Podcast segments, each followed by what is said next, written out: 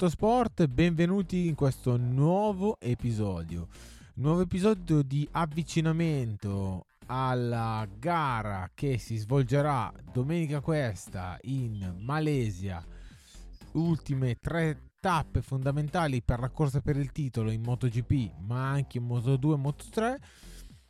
Tra la lotta con Bartin e anche Pecco Bagnaia, mm, Pedro Acosta, Tony Arbolino e soprattutto eh, Masiaco Nolgado e anche un Alonso scatenato.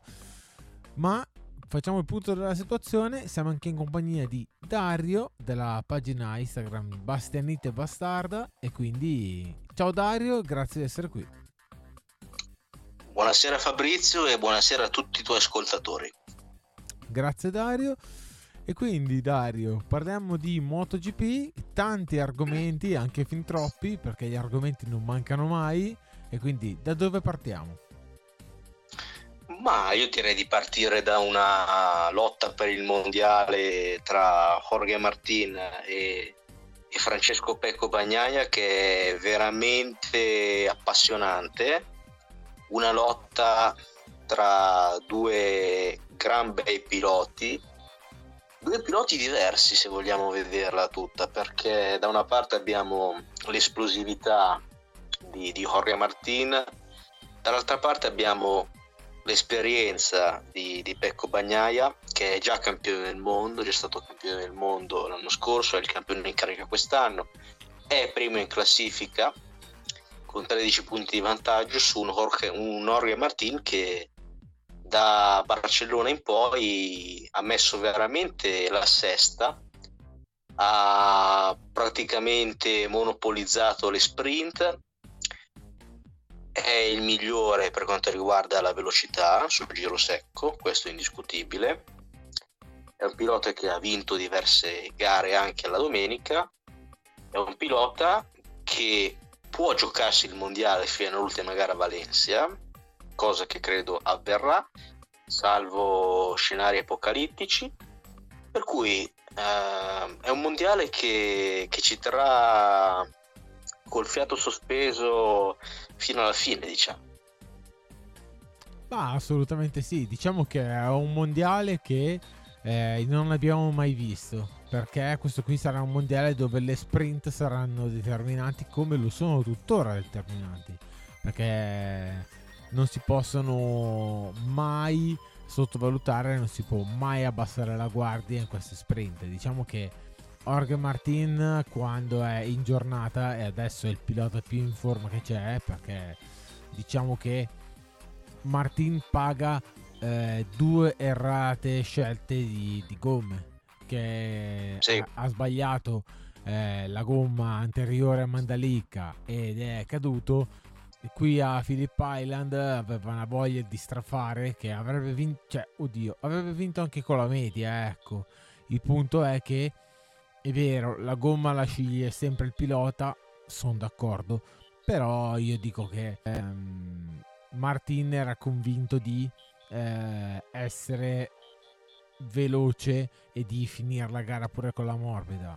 Non è stato così, diciamo che, che il colpo di grazia gliel'ha dato anche il suo compagno di squadra, però bisogna vedere da che parte stare perché secondo me ha fatto bene eh, nel senso che It's racing eh, secondo, secondo, me ha fatto bene perché comunque è un, uh, è un pilota che è in uscita non, non sarà certo. in quello stesso team il prossimo anno Certamente. Da quello che so io, i rapporti non sono bellissimi tra i due, cioè sì, sì, si rispettano, però comunque non sono grandi amici sono corretti. Ecco, diciamo che sono, molto, sono corretti, ma non c'è quella, quel, quel, quel numero 2 che da proteggere il, il numero 1. Ecco.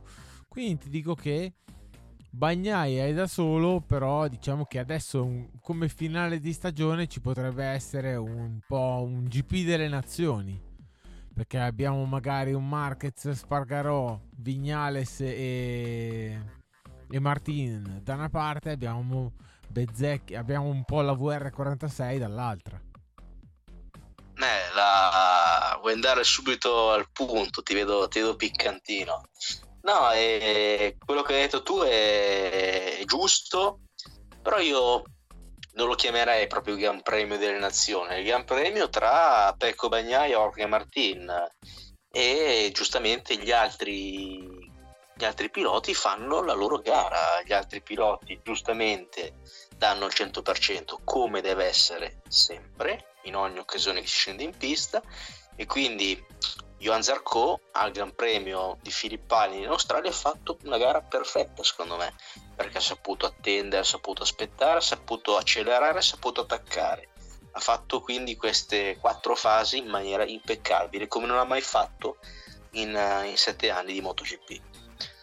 Uh, per il resto quando parlo di esperienza di Pecco Bagnaia dico proprio questo cioè Jorge Martin è il pilota più veloce in questo momento ma forse dal punto di vista strategico è ancora un pelino sotto anche per quanto riguarda la lucidità in gara. Perché se ci, pensiamo bene Mandalika aveva 3 secondi di vantaggio ed è caduto cosa che potrebbe pesare alla fine di questo mondiale. E poi Philip Island ha fatto un errore che secondo me a questo punto della stagione del mondiale non dovrebbe fare. Perché tu vedi che il tuo avversario sta montando una gomma dura io che sono il tuo diretto rivale, ti seguo, ti copio, faccio le tue stesse cose.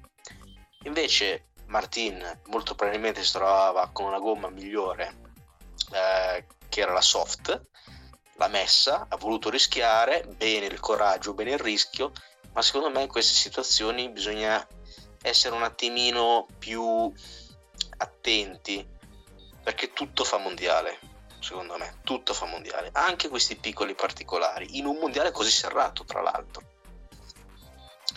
Quindi sì, eh, giustissimo comunque quello che dici tu poi dopo sul, su Zarco che alla fine eh, lui non rimarrà in Ducati, lui può anche prendersi una rivincita personale da dire ah ma avete scaricato, non avete creduto in me, adesso vi faccio vedere io di che, di che cosa sono capace. E quindi lui ha, ha vinto con, con autorità un gran premio eccellente. Come è stato eccellente anche il secondo posto di, di Bagnaia e il terzo posto di Gian Antonio in quella gara lì. Poi se vogliamo invece andare oltre e dire cosa c'è stato al Gran Premio della, della Thailandia, possiamo anche dirlo.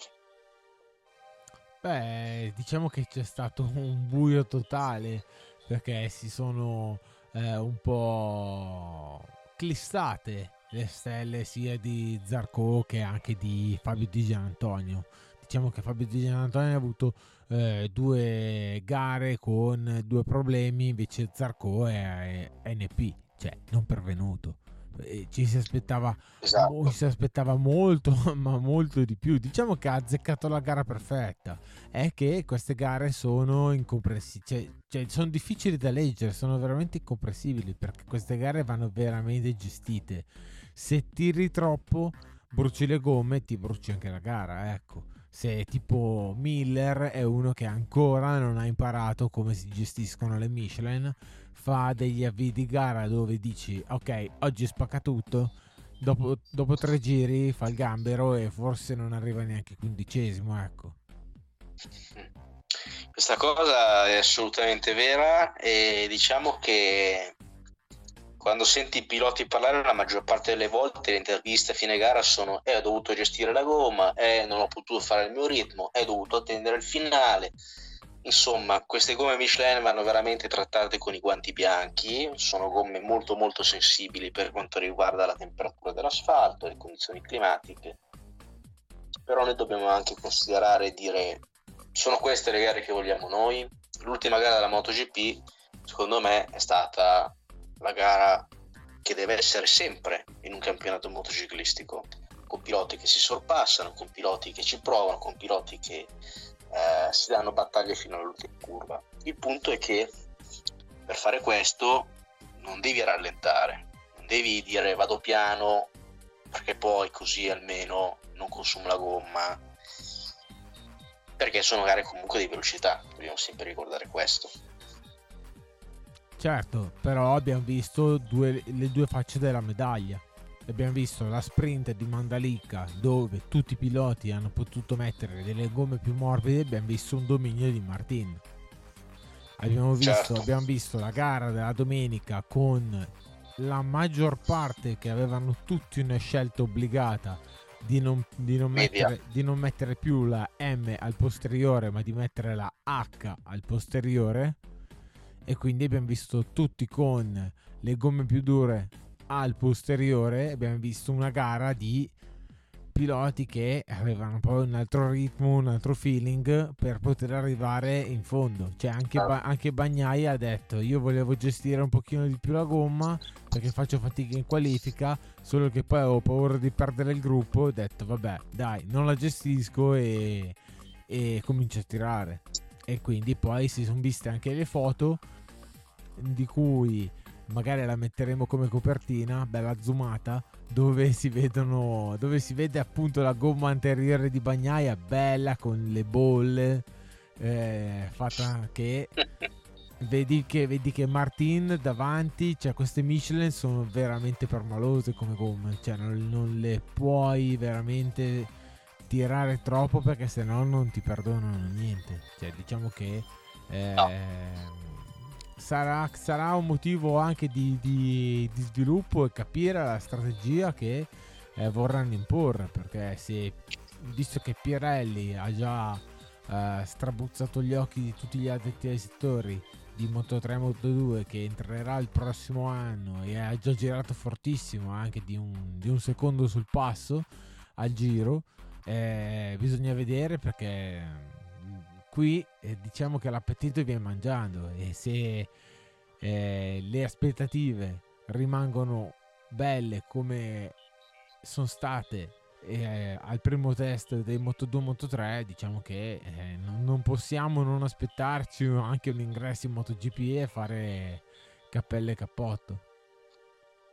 Assolutamente sì, eh, quello che dici diciamo che si può ritrovare tranquillamente eh, sulla, mm, su diverse pagine di, di MotoGP eh, la gomma di, di Bagnaglia effettivamente mh, mm, lui ha anche detto poi nel post gara mh, pare Sky del consumo della gomma oggi non, mi, non mi, sono interessato non ci, ho, non ci ho pensato e l'ho pagato alla fine perché poi non sono arrivato con il plus, diciamo, il plus decisivo eh, per, per, fare l'attacco finale. Ecco, lui ha provato, ha fatto un gesto tecnico secondo me bellissimo al penultimo giro, alla penultima curva, anzi all'ultima curva dove ha provato a sorpassare all'esterno Binder e Martino, un sorpasso che se fosse uscito gli avremmo dovuto dare già il mondiale adesso, eh? cioè, chiaro. Secondo me quel sorpasso lì era um, un tentativo di, di uno che pensa da campione del mondo, comunque sia tornando al discorso del, delle gomme, cosa possiamo dire? Eh, che sono gomme purtroppo che non, non, devi, non devi, trovarti in, in bagarre perché poi veramente se devi recuperare alla fine non ce l'hai quel plus diciamo per, per vincere le gare arrivi terzo, arrivi quarto mm, se Bagnaia fosse stato e fosse rimasto attaccato a Martin molto probabilmente io credo avrebbe vinto la gara perché con gomme da gara nelle prove aveva un passo leggermente migliore rispetto a quello di Martin. Martin giustamente ha fatto la pole ha fatto la, la, la gara eh, testa tutta, tutti i giri ha resistito benissimo agli attacchi di Binder ha fatto un sorpasso su Binder con una frenata da incorniciare quindi ha dimostrato anche solidità mentale, ha dimostrato coraggio e rischio. E Binder invece giustamente da, da buon cagnaccio, come si dice in questi termini, eh, ci, ha, ci, ha, provato fino alla fine. E aveva forse un pelino meno di, di, di feeling rispetto anche a altre volte che l'ho visto la domenica. Lui aveva una, una, veramente una grande, una grande voglia di vincere, spinto anche dal successo detto da lui, dal successo in, uh, degli Springboks nel rugby il giorno prima, si è svegliato la mattina dicendo che aveva una gran voglia di vincere, quindi o vittoria o a terra, per fortuna eh, non è successo, è arrivato secondo, eh, quindi ha fatto una, una, signora gara, anzi un'ottima gara, però era un binder eh, che in altre volte, in altre occasioni secondo me ci avrebbe provato di più, forse anche per la tentato dal fatto che Martì stava giocando il mondiale, quindi non ha voluto fare la mossa della vita, diciamo, per buttare e rischiare il contatto con, con l'avversario. Sì, diciamo che riassumiamo il tutto in due macro argomenti e qua mettiamo i guantoni da box.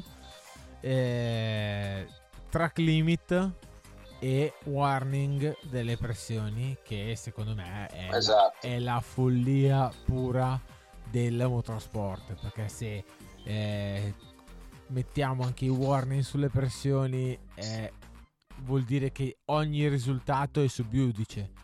E, e poi secondo certo. me i track limit all'ultimo giro spengono la passione, cioè uno all'ultimo giro può anche spegnere la televisione, perché se praticamente no, esatto. uno se tocca, se tocca il verde vuol dire che hai vanificato un weekend.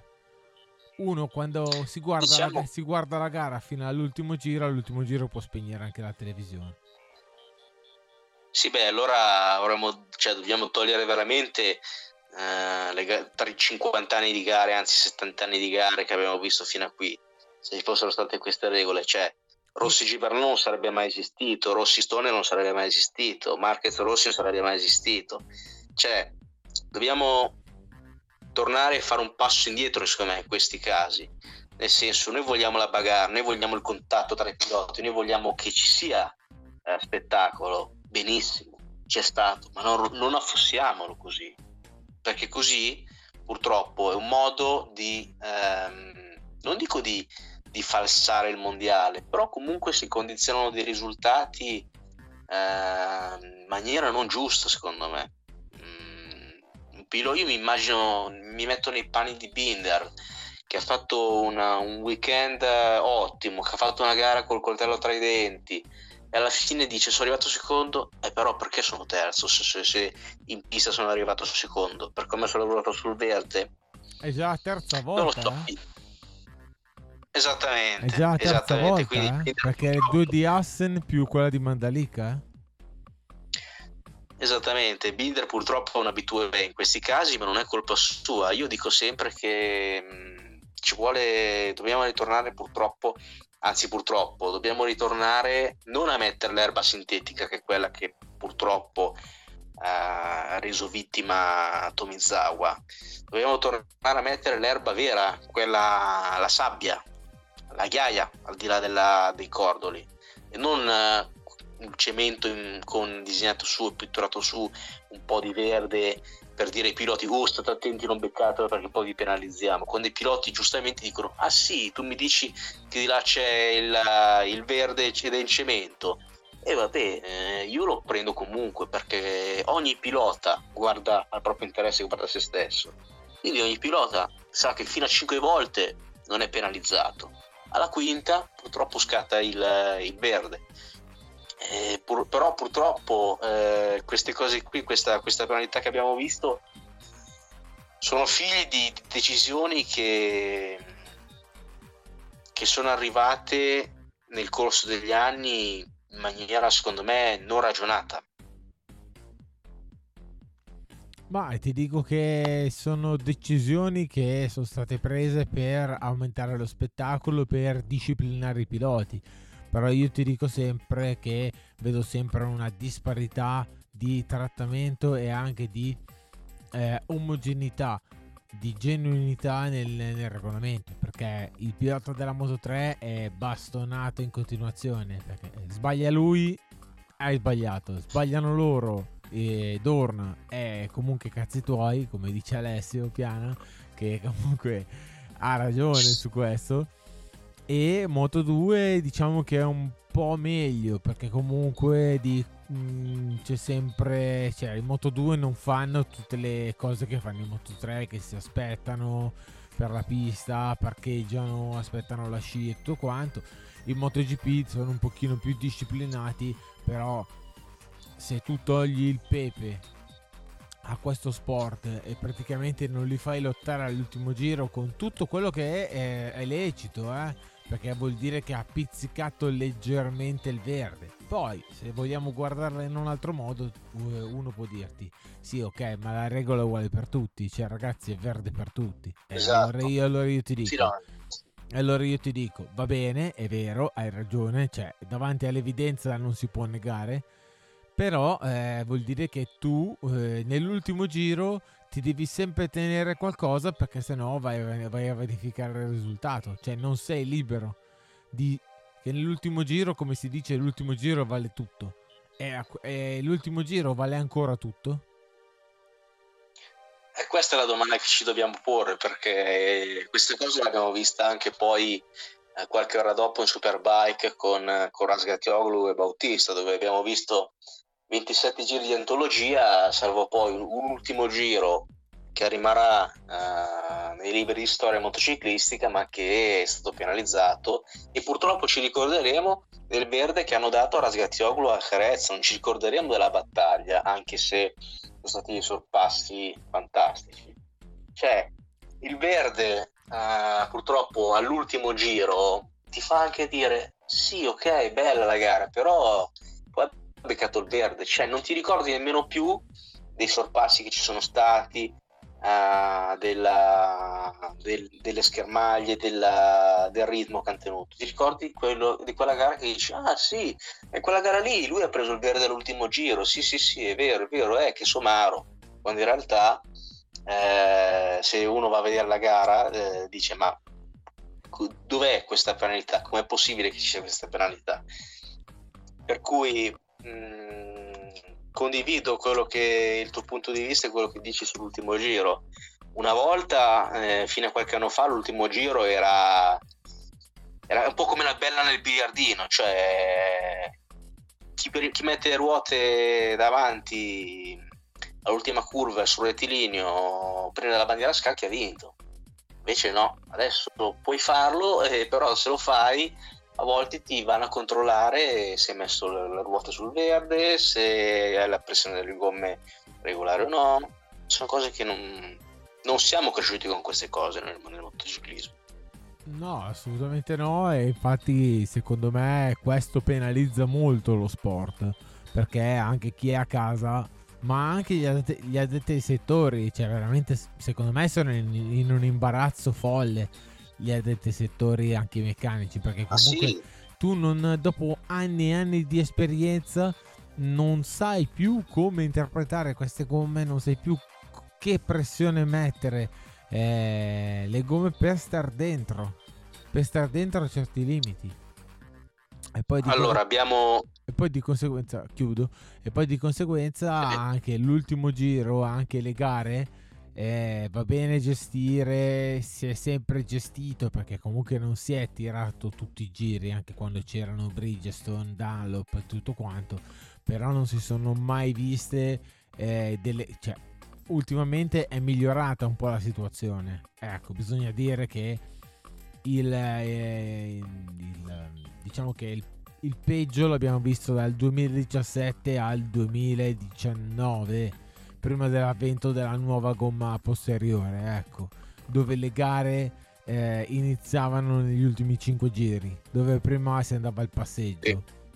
Ecco. Era le gare da ciclismo, ecco. Bravissimo.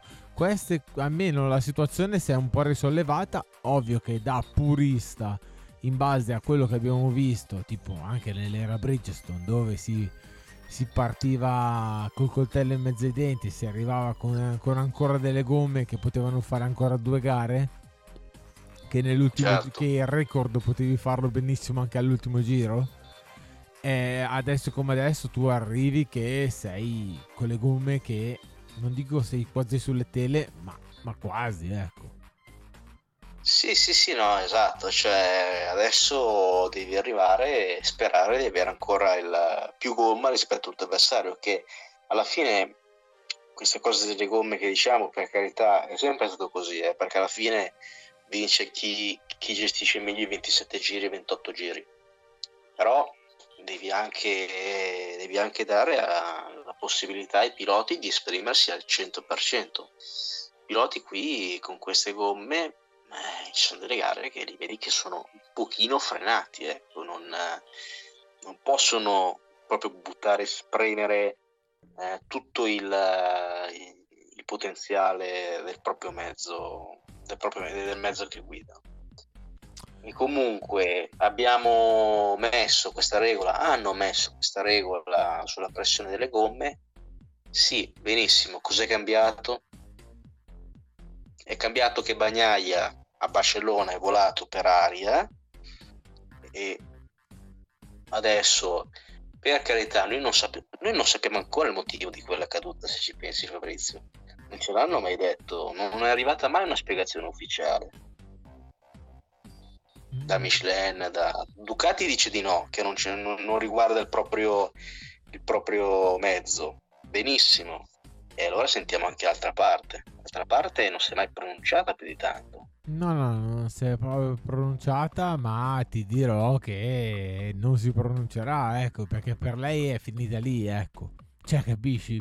Eh, ma come tutti, come tutti i grandi marchi, ma non di gomme, di tutto, anche quando Honda ha avuto eh, le sue situazioni un po' difficili, e hai capito dove voglio andare a parare sì, sì. Eh, sia di incidenti che meno, eh, non ha mai divulgato le proprie telemetrie. Sia mi rivolgo all'incidente di Cato, no, no, certo. all'incidente di Cato, come anche eh, nella te- famosa telemetria di Sepang. Quindi eh, adesso come adesso, dove per carità Bagnara ha fatto una caduta alla, alla curva 2, ecco può, può essere che era la gomma fredda, una gomma che non era il top di gamma di, della, della, della possibile scelta che poteva magari preso la Sai gomma cosa? ha preso la gomma che era eh, non eh, performantissima tra quelle disponibili quindi ha scelto quella per non eh, la, la migliore per la gara detto questo io ti posso dire che Bagnai è stato molto, molto, molto fortunato e comunque assolutamente è stato molto fortunato perché in un incidente analogo nel 2009 Randy De Pugnet si ruppe la, la tibia al Saxering. Quindi sì, sì, sì, sì, assolutamente in un, in un, sì. In un incidente analogo. Quindi è stato molto, molto, molto fortunato. Assolutamente. Però Fabrizio, dobbiamo anche dire un'altra cosa, cioè di queste cadute che abbiamo visto con la Ducati, quante cadute sono come quella di Bagna da Barcellona? Ma io ti dico che sembrava di essere tornati all'epoca delle 500. Cioè, io un full, wow, io un, io un full side così Forse ho cioè, visto che Sistone era a Valencia nel, nel, giro del 2009 nel giro di riscaldamento. Cioè, qui dobbiamo considerare due cose. O Bagnai è clamorosamente impazzito che si mette a fare una gara con le vecchie 500, oppure c'è qualcosa eh, che non ci vogliono dire, ma che, eh, che poi chissà se verrà fuori a questo punto. Non penso che verrà fuori perché comunque eh, la gomma secondo me è stata analizzata, controanalizzata, tutto quanto. Però diciamo che andrebbe contro gli interessi di tutti, perché comunque eh, sì, sì, certo. diciamo che eh, sta andando contro gli interessi di tutti divulgare cosa è veramente successo, ma sta eh, andando negli interessi di, eh, di tutti perché comunque per diciamo di riffo di Raffas ha riaperto il campionato. Esatto, quella, cioè... quella caduta lì ha riaperto il campionato, ha, ri- ha riportato in, in, auge anche magari Martin che velo- pilota velocissimo, non gli mancava assolutamente nulla, però era un po' tagliato fuori. Diciamo che è come se lo squalo Eh, Senti l'odore della preda. Eh, assolutamente. Se, se, non vede nessuno, dice: Vabbè, eh, oggi è inutile che cerco. Tempi di magra e mi, mi rilasso così. Ma se, vede, vede, ma se lontano, lontano vede qualcosina, eh, pian pianino ti viene, ti viene a prendere. Quindi ha ringalluzzito anche Martin e ci sta credendo. Diciamo che Martin non gli manca niente perché no, no. La, moto, la moto è ufficiale, ha una bellissima struttura e ricorda molto quella del team dell'anno scorso. Adesso mi riallaccio a un nuovo argomento che eh, i team privati vanno più forti degli ufficiali.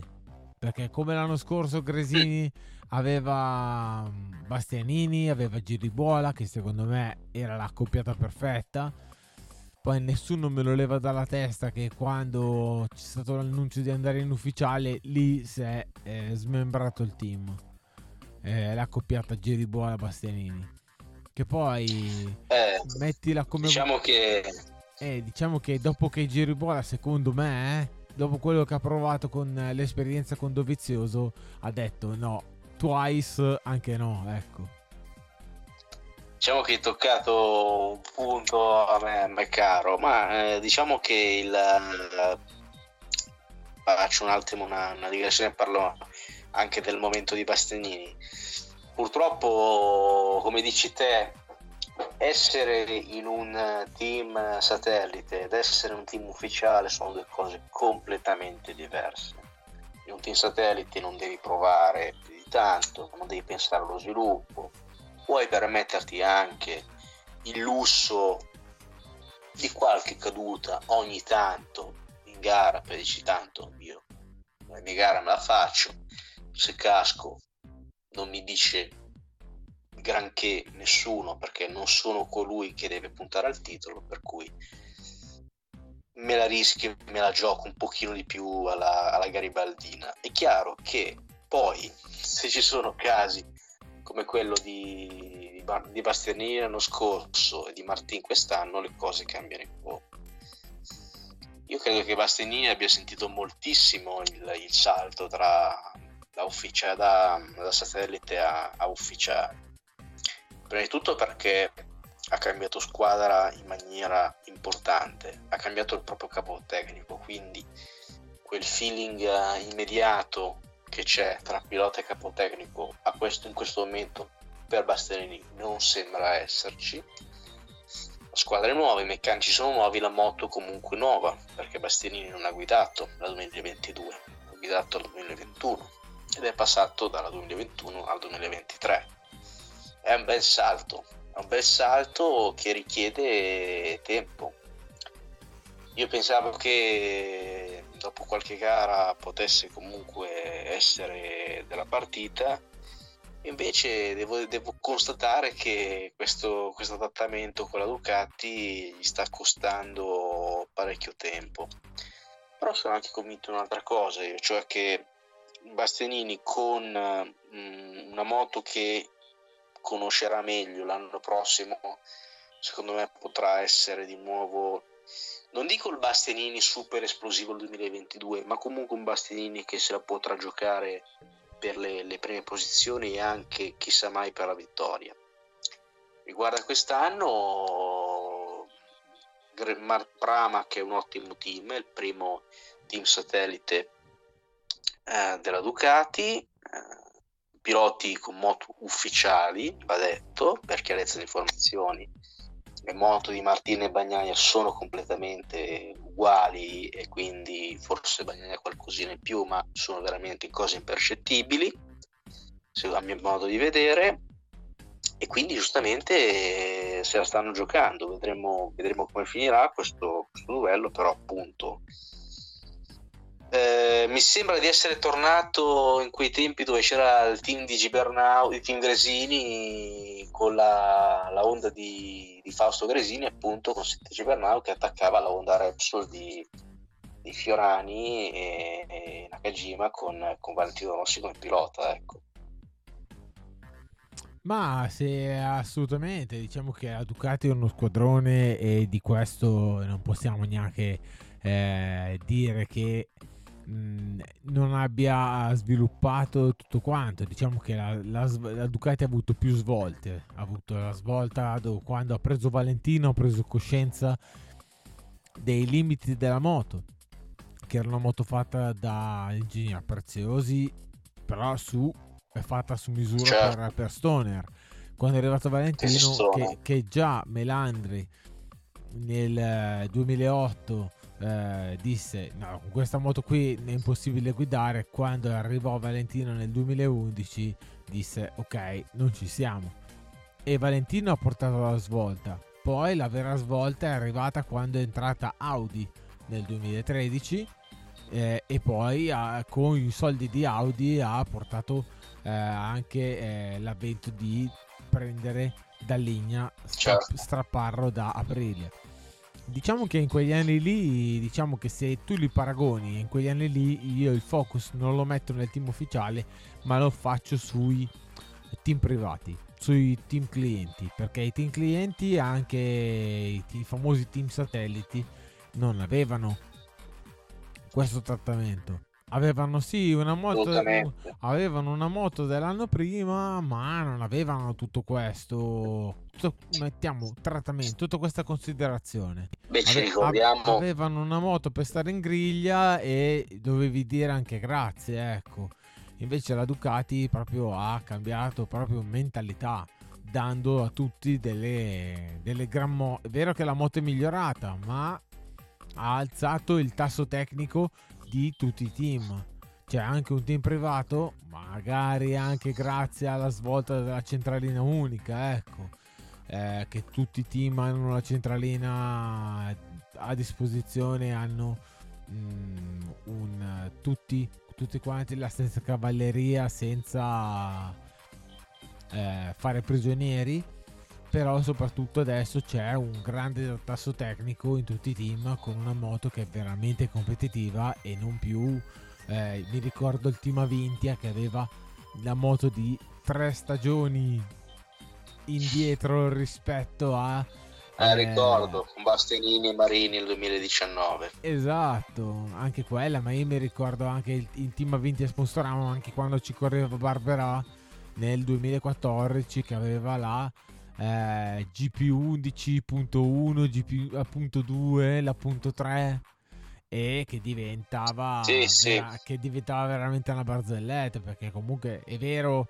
che un, magari è un pilota che non può ambire a vincere però comunque non può neanche trattarlo da rimpicgriglia ecco ma assolutamente diciamo che forse l'ultima moto clienti clienti che abbiamo visto che ci ricordano le moto di dieci anni fa sono forse le, le RNF, le Yamaha RNF di, di Alazzali con, con Dovizioso e Darren Binder, ecco, quelle moto che servivano solo, a mio modo di vedere, servivano solo per riempire la griglia, ma non erano assolutamente moto che potevano puntare anche entrare nei punti.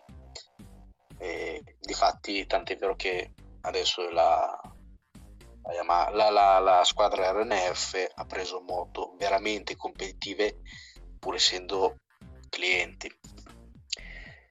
E quello che dici tu purtroppo, cioè purtroppo, per fortuna ci fa capire che adesso ogni, ogni, ogni pilota può puntare a vincere una gara. Se ha una moto competitiva, anche la moto clienti sarà competitiva e quindi ci lamentiamo tanto del fatto che, eh cavoli, ogni volta c'è un vincitore diverso, no? Otto vincitori diversi con queste moto che cambia sempre il vincitore.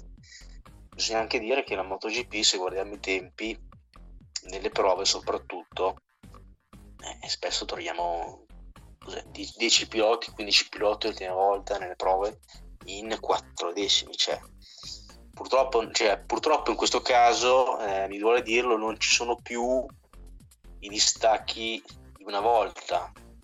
E con quei distacchi diciamo capivi veramente il fuori classe e il bravo pilota. Non che adesso siano scarsi anzi tutt'altro sono, ancora, sono tutti dei piloti molto molto validi. Però diciamo che il, il fuoriclasse con queste moto tutte competitive fa molta più fatica ad emergere. Quindi non c'è più il fuori classe che dà mezzo secondo al giro, no? come dicevamo una volta, mezzo secondo nel polso, Valentino, Stoner, Marquez, Lorenzo, eccetera, di Pedrone. Quindi si è rivelata la, la, la differenza anche in questo caso.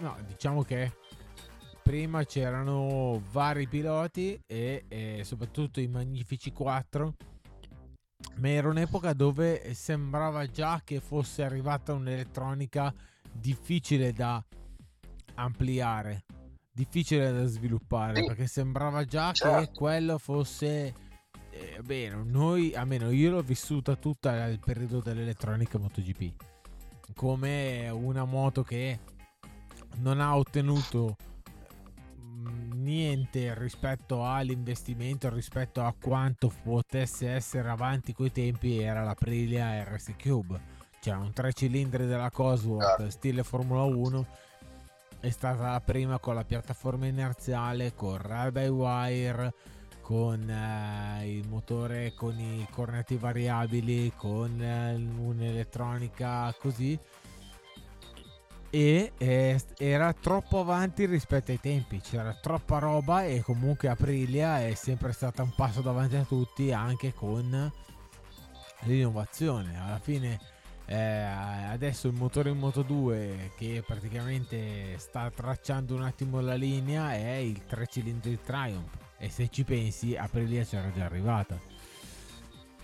Certo quello che è sempre Gigi Dalligna, che è sempre stato il, il papà. È lui, lui, che traccia la strada. È sempre lui, diciamo che eh, ricollegandomi anche a RNF, se ci pensi, i giapponesi hanno eh, sempre fatto ostruzione sui regolamenti. Hanno sempre certo. fatto ostruzione. Forse se... Eh, però adesso sta cambiando la eh, cosa. Adesso ca- forse dicono, caspita, siamo indietro, forse dobbiamo darci una mossa anche noi. Eh, se non vogliono uscire, no, diciamo che eh, Yamaha è tanti anni che si aspettano la reazione e il problema è che Yamaha ha uno schema costruttivo 4 in linea. Se pensiamo a Suzuki, che Suzuki è una Yamaha verniciata di blu, perché alla fine le ceneri della Suzuki è, è, sono gli scarti della Yamaha che praticamente sono Sarasan, che è praticamente il, l'allievo, l'allievo, l'allievo, de, l'allievo, storico di Furusawa, che è nata da, da, dalla sua matita, e poi eh, Ken Kawaguchi, che adesso lavora in onda come telaista che segue lo sviluppo in pista. Ecco. Certo. E eh, appunto... Ecco, questa cosa... Vai, vai non capirò mai, non capirò mai Yamaha perché non ha, non ha preso Sara San come direttore tecnico. Io questa cosa non fatico a, a comprenderla. Cioè, nel momento in cui tu sai che hai la possibilità di prendere uno dei direttori tecnici migliori su piazza dopo giri da linea, io mi sarei aspettato quantomeno un tentativo invece ragazzi la Yamaha dalla Suzuki ha preso il cuoco eh, eh, dice tutto penso ma dice tutto sì perché alla fin fine eh, tu vabbè puoi prendere il cuoco va bene per quanto possa essere importante l'alimentazione ma in pista non ti fa andare più forte ecco. non è uno sport eh, no. basato sulle prestazioni non è uno sport basato interamente sulle prestazioni fisiche, ecco, diciamo. Eh sì, ma non è neanche Masterchef, ecco, se vogliamo vederla così. Esatto. Io ti posso, dire, esatto. posso dirti che Suzuki ha trovato il modo di far andare forte la moto, sia telaisticamente ma anche motoristicamente, perché comunque il 4 cilindri in linea. Peccato che Suzuki abbia avuto questa mente criminale di dire a un certo punto ci ritiriamo.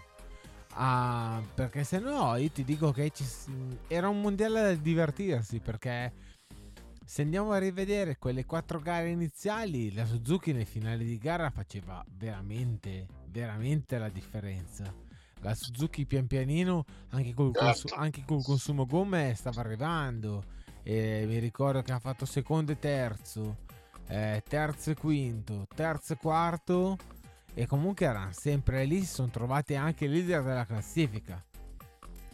Anche... Ma, ma ti, ti, ti, dirò di più, ti dirò di più. E questo 4, questo 4, questo 4 in linea andava, quindi io ti dico che il modo di far andare Yamaha è, è per forza di cose deve sbatterci la testa, ma c'è. E il problema è che come in tutti questi anni non c'è mai riuscita.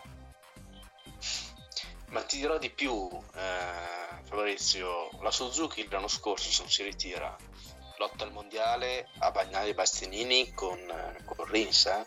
cioè nel momento in cui la Suzuki dice addio al mondiale, Rins era in testa o comunque era a qualche punto di distanza dal, dal leader. Sarebbe stato un avversario molto pericoloso per Ducati la Suzuki, eh? Se non fosse ritirata, perché a differenza di Yamaha, come dici te, Suzuki non sarebbe eh, calata in maniera così drastica. E poi eh, sarebbe stata una, una, gran battaglia anche dal punto di vista degli sviluppi tecnici. Perché Sara San aveva trovato il modo di far funzionare questo motore 4 in linea. Ora io non so se l'arrivo di, di Marmorini nel quale facciamo un grande in bocca al lupo possa risollevare e cambiare le sorti per Yamaha lo speriamo per lo spettacolo. Però insomma quello che c'è stato in testa a Misano non è che Quartararo facesse proprio i salti di felicità eh, per il motore. Anzi anzi era più le parti negative che quelle positive da quello che, che ho letto. Quindi veramente non, no, Yamaha deve, deve cambiare filosofia a mio modo di vedere e mettersi più in gioco reinventandosi e, la strada è quella lì. Le case europee hanno battuto le, le giapponesi perché hanno saputo reinventarsi, ma soprattutto hanno saputo rischiare. Eh, in questo sport vince chi rischia, no? Si dice sempre. Quindi vince chi rischia sia chi corre, ma soprattutto chi fa le moto. Ma se prendiamo anche una casa europea negli anni della Superbike, prendiamo Aprilia. Mm-hmm. Aprilia nel, certo. nel 98 fa debuttare la RSV 1000 con Peter Goddard poi uh-huh. dopo Peter Goddard dura due anni poi dopo nel, nel 2000 l'Aprilia prende tra i Corsair sempre RSV 1000 poi prende l'ultimo anno dell'RSV 1000 nel 2002 con Ryuki Haga e poi certo. si ritira dalla Superbike, poi rientra con la, l'RS V4, cioè praticamente l'ingegner Lombardi che ha lavorato una, tanti anni nei rally, papà anche della eh, Delta S4 che era una macchina indecente da quanto andava forte è stato lui che ha fatto il motore dell'RSV4 con eh, la bancata a, a, a 66 gradi che ha fatto la svolta perché è un motore che andava in una andava fortissimo con la cassata di ingranaggi che ha dato anche due titoli a Max Biaggi però comunque è, è, una casa che ha detto ok il V2 per quanto possa essere legati non è il futuro e ha cambiato e i giapponesi diciamo che, certo. diciamo che eh, quando vinceranno un po' la nostalgia eh, potranno anche sviluppare su un altro fronte. Il problema è che, eh, visto dagli europei, la vedono in maniera più lucida e dicono: Ok, sta roba non funziona, pazienza. Cioè, invece il giapponese la vede proprio come una disfatta personale, cioè dover rinunciare a un progetto. che eh, certo. Sono due, Infatti... modi, sono due modi di vedere le cose totalmente opposti.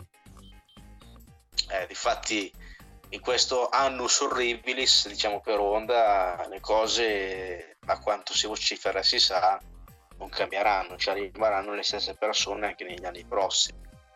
Questa è proprio la, mentalità diciamo giapponese che per orgoglio alla fine non, non accetta diciamo di, di, di mettere ingegneri europei nelle proprie case. Diciamo. Beh, eh, Honda... però credo che, credo che però dovranno prima o poi cedere alla tentazione, Fabrizio. Cioè, non puoi ancora oggi non fare una moto che non abbia, purtroppo mi dispiace perché eh, le moto sono nate per essere moto, non per essere aerei sempre più grossi puoi non fare una moto che non abbia quanto minimo una somiglianza rispetto alle altre. Cioè, le moto giapponesi si ricordano tanto le moto che abbiamo visto negli anni 2016-2017. Mai ti posso dire. Erano che... grandi moto, però insomma, i tempi sono cambiati, ecco. Certo, i tempi sono cambiati. Diciamo che se tu dai carta bianca regolamentare eh, non puoi lamentarti che poi dopo chi ha più inventiva eh, mette dentro alette o il shot, abbassatori e roba varia. Diciamo che quando ci sono le riunioni tecniche della MSMA, cioè praticamente le, le riunioni tra costruttori, di questo se ne parla. Poi dopo non, non si può dire eh però eh, così non si va nel bene della MotoGP perché comunque se ne parla abbondantemente certo. dei regolamenti tecnici e quando il regolamento tecnico passa per unanimità, poi non si può dire no, mi, questo regolamento qui non ci aiuta, questo regolamento qui non, non fa il bene della MotoGP, perché eh, l'hanno scelto loro, ecco, capisci? Lo hanno scelto loro. Sì. E sì, che... sì, no, ma... Vai, vai. Prego, finisci, finisci, finisci. No, e quello che ti voglio dire io è che è vero, queste moto diventano sempre più aerei, però diciamo che eh, non è il, il, fattore principale. Il fattore principale è che eh, questa mancanza è tutto un concatenamento di eventi. Questa mancanza di show ti porta sempre a sopperire e a eh, portare sempre Ehm, cercare il fattore novità quando poi si perdono dei punti forti che ti farebbero vi- vivere di rendita per altro perché alla fine eh, la MotoGP era un fiore all'occhiello ma c'ha sempre questo complesso di inferiorità rispetto alla Formula 1 ma sì ma diciamo che il pubblico delle moto la MotoGP è sempre stato un pubblico comunque più di nicchia, più per uh, veri appassionati, ecco, diciamo. Poi negli ultimi 30 anni si è diventato un fenomeno quasi paragonabile alla Formula 1, deve fare solo piacere alla MotoGP, ecco, però a parte questo, per quanto riguarda il regolamento tecnico, cioè, chi tace consente, quindi alla fine devono, dov- dovranno, come dici te, anche adeguarsi. Diciamo che io penso che non è da escludere un, um, un ritorno a delle moto che siano più moto, ecco, nel 2027, dove si abbasserà anche la potenza, perché ricordiamoci che queste moto eh, sono, a, sono arrivate a raggiungere veramente dei livelli di, di velocità di, con dei livelli di velocità di punta spaventosi. Basti pensare al Mugello che la Ducati ha fatto 370 all'ora credo. 370 km/h per una moto è una roba che se ce l'avessero detto Fabrizio dieci anni fa avremmo tutti strabuzzato gli occhi come a dire ma vai a riprenderti o cerca qualcuno trova aiuto perché quello che dice non ha alcun senso. Invece dobbiamo constatare che è così purtroppo. No no perché... diciamo che anni fa senza alette, dispositivi, tutto quanto sarebbe stata utopia. Magari quella velocità l'avresti presa con una scia o viceversa l'avresti... Ma neanche, ma neanche, ma neanche. esatto, ma neanche. Facevamo eh... 340 se ti ricordi. Ma sì, ma è però... Cioè già 340 all'ora Già 340 all'ora era una signora velocità di punta. Ma esatto, diciamo che a 340 era una velocità degna di una MotoGP. Cioè adesso le MotoGP non dico che vanno troppo forte, però c'è troppa tecnologia che disorienta. Cioè tu non sai se l'abbassatore quanto ha influenzato, quanto così, quanto cosa è e poi si è visto anche quante gare si perdono per questi device. Perché l'abbassatore eh rimane certo, ricordiamoci Aprili... Marini l'anno scorso in Malesia dove praticamente non partì perché c'era l'abbassatore, ci fu l'abbassatore che rimase eh, incastrato nella moto e perse il Gran Premio. Eh, guardiamo... Vignales, quante, volte, quante volte ha sbagliato la partenza Vignales ma, quest'anno? Ma guardiamo anche l'anno scorso al Sachsenring che Vignales stava lottando con uh, Aleix per il terzo posto e è stato costretto al ritiro. Aleix quest'anno nelle prime gare eh, per tre volte ha avuto problemi al device eh, certo. Capisci che tecnologia tanto dà, eh, però anche t- tanto toglie, ecco. Assolutamente, bisogna tornare secondo me a delle moto che siano, diciamo, come abbiamo già detto in precedenza, moto più riconoscibili, perché queste qui, insomma, con queste ali sembrano quasi quasi delle Formula 1 su due ruote, ecco, se vogliamo dirla tutta. Eh, Formula 1 su due ruote, diciamo sì, c'è sempre questo complesso di inferiorità di dover copiare a tutti i costi la Formula 1, che eh, secondo me non è la strada, però c'è sempre questo, questo rincorrere, perché comunque Mm, la Formula 1, se prendiamo ad esempio la Superbike con la Super Bowl, ha sempre creato lo standard Super Bowl così e non ha mai avuto bisogno della Super Bowl Race. Invece eh, hanno dovuto rincorrere la Formula 1 che poi ha, per, per, un periodo gli ha copiato eh, il, eh, il format della Super Bowl e poi adesso ha inventato Q1, Q2, Q3 dove anche Superbike eh, e anche MotoGP si sono adeguate. Eh, le sprint race eh, fanno tanto discutere, tanti infortuni, di questo ne parliamo in un uh, nuovo episodio dove parleremo magari anche di Honda. Assolutamente sì, e, ehm, diciamo che le sprint sono un problema da risolvere secondo me, nel breve tempo anche io spero che l'anno prossimo ci siano meno sprint e più gare la domenica. Ok, eh, grazie Dario.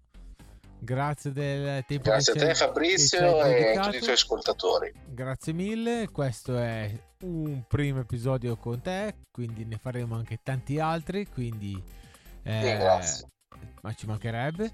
Eh, quindi tempo di, tempo di organizzare e torniamo al più presto e poi ci vediamo per la gara domenica della Malesia. Ciao a tutti! Ciao ciao! Ciao ciao!